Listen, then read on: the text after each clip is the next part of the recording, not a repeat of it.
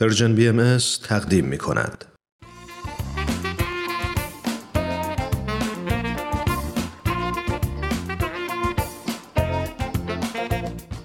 همراه عزیز وقتتون بخیر. حتما خیلی از شما با داستانهای سوپ جوجه آشنا هستید.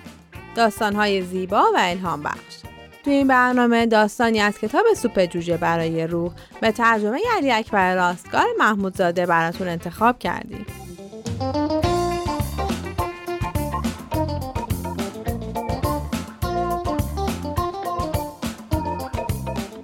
این داستان قرار با عشق. با هم بشنویم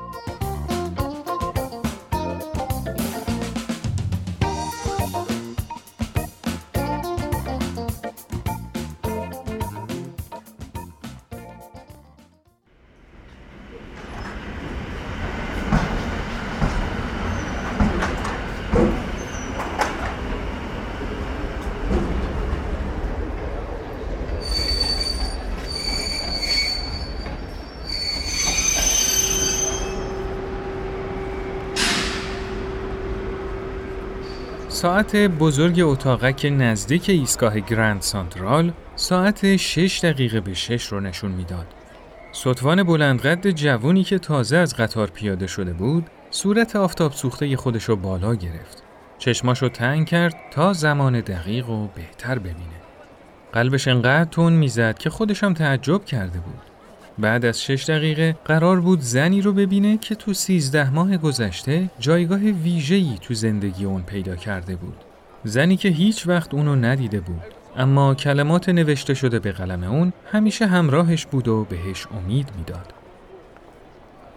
سطوان گوشه ی اتاقک ایستگاه ایستاده بود که اون شب وحشتناک یادش اومد. بدترین درگیری اون اون شبی که هواپیماش از چند طرف مورد حمله هواپیماهای دشمن قرار گرفته بود.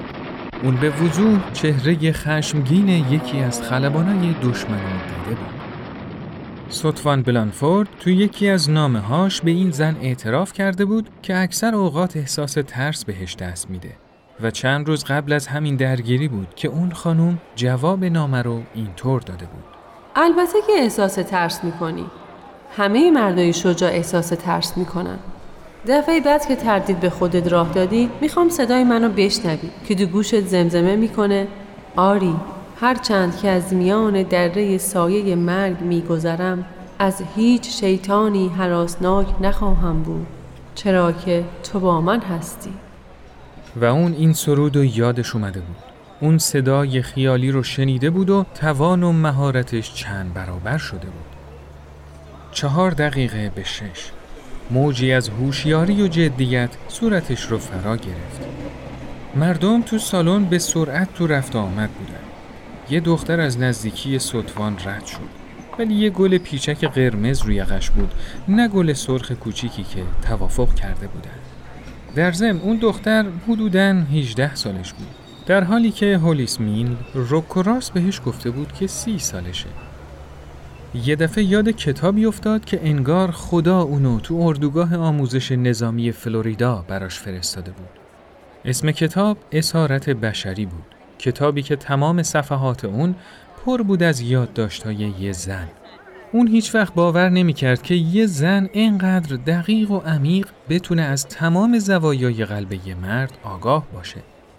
اسم اون زن اول کتاب نوشته شده بود.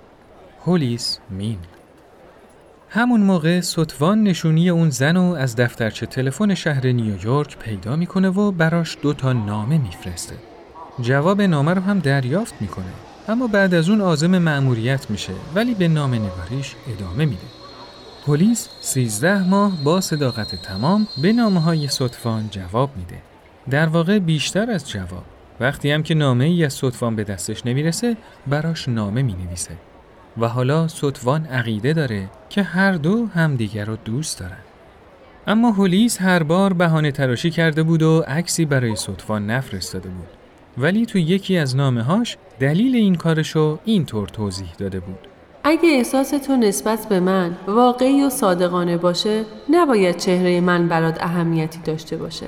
اگه فرض کنیم که من زیبام در این صورت همیشه دچار توهم میشم که تو منو فقط به خاطر زیبایی چهرم دوست داری. منم از همچین عشقی متنفرم. اگه فرض کنیم که من زیبا نیستم که احتمال این خیلی بیشتره در این صورت همیشه دچار این ترس و واهمه میشم که نامنگاری تو بیشتر به خاطر تنهاییت بوده و نه چیز دیگه ای از من تقاضای عکس نکن. وقتی بیای نیویورک منو می‌بینی. اون وقت تصمیم خودتو می‌گیری. یادت باشه که بعد از دیدارمون هر دو مختاری که توقف کنیم یا به راهمون ادامه بدیم. هر راهی که هر کدوممون برای خودش انتخاب می‌کنه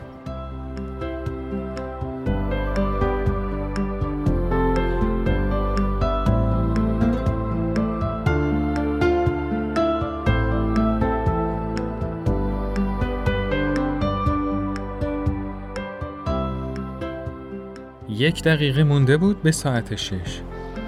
اون همچنان بی صبرانه منتظر بود. بعد از چند لحظه قلبش بلندتر از ارتفاعی که با هواپیماش می‌رفت پرید. زن جوونی به طرف اون اومد. اون قد بلند با اندامی باریک بود. موهای طلایی اون حلقه حلقه از گوشه صورتش پایین ریخته بود. چشماش مثل دریا آبی بود. موجی از عزم و ثبات تو چهرهش پیدا بود. اون تو لباس سبز کمرنگش مثل فصل بهار بود. سطوان یه تکونی به خودش داد و به سمت اون حرکت کرد. قافل از اینکه این زن گل سرخی روی یقه لباسش نبود. سطوان تازه به سمت اون زن حرکت کرده بود که تبسمی فریبنده بر لبان اون زن نقش بست و گفت صد راه هم میشی سرباز؟ سطوان یه قدم دیگه به سمت اون برداشت و بعد پلیس میل رو دید. اون پشت سر این دختر ایستاده بود. زنی که دقیقا بالای چهل سالش بود. موهای خاکستری رنگش زیر کلای کهنش تا خورده بود. اون چاق بود و پاهاش به زور توی کفشای پاشنه کوتاهش جا شده بود. اما یه گل سرخ روی یقه پرچین و چروک لباس قهوه‌ای رنگش به وضوح دیده می‌شد. دختری که لباس سبز کم رنگ تنش بود به سرعت از اونا دور شد. بلانفورد احساس کرد که انگار وجودش به دو تیکه تقسیم شده. خیلی دلش می‌خواست که دنبال اون دختر بره اما احساس عمیق اون نسبت به زنی که روحش همراه روح اون بود مانعش شد. اون زن دقیقا روبروش ایستاده بود. چهره رنگ پریده اون زن نجیب و محسوس بود. بلانفورد حالا می‌تونست همه چیزو به وضوح ببینه. چشمای خاکستری اون برقی از مهربونی و گرما تو خودش داشت. صدفان بلانفورد تردیدی به خودش راه نداد. انگشتاش نسخه کوچیک، کهنه و آبی رنگ کتاب اسارت بشری رو که قرار بود به عنوان علامت شناسایی به کار ببره محکم گرفته بود. این عشق نبود، بلکه چیزی بالاتر از عشق بود. حتی شاید چیزی نایابتر از عشق. چیزی که اون بهش وفادار بود و باید در آینده هم به اون وفادار میموند. صدفان بلانفورد حرکتی به شونه های پهن خودش داد. با احترام کتاب و به طرف اون زن گرفت. هرچند وقتی حرف می‌زد از تلخی ناامیدی خودش متحیر بود. من صدفان جان بلانفورد هستم. و شما شما هم دوشی زمین هستید. از دیدنتون خیلی خوشبختم. میشه میشه ازتون خواهش کنم که شام امشب رو با هم بخوریم؟ لبخندی روی چهره زن نقش بست و جواب داد. من نمی‌دونم. این کارا برای چیه پسرم؟ اما خانمی که سبز پوشیده بود همون خانمی که چند لحظه پیش از اینجا رفت ازم خواست که این گل سرخ رو به یقه لباسم بس کنم. اون بهم گفت که اگه شما منو به شام دعوت کردید بهتون بگم که اون دختر تو رستوران بزرگی که اون طرف خیابونه منتظر شماست. اون بهم گفت که یه جور امتحانه. خود من دو تا پسر سرباز دارم وگرنه دعوت شامتون با کمال میل قبول می‌کرد.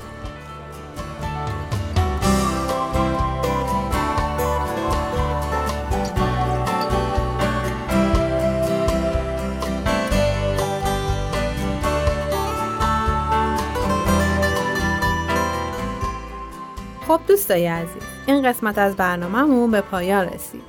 برنامه ای که شنیدید کاری بود از پرژن بی ام از شما خیلی ممنونیم که تا اینجا ما رو همراهی کردید. تا برنامه بعد خدایا رو نگهدارتون.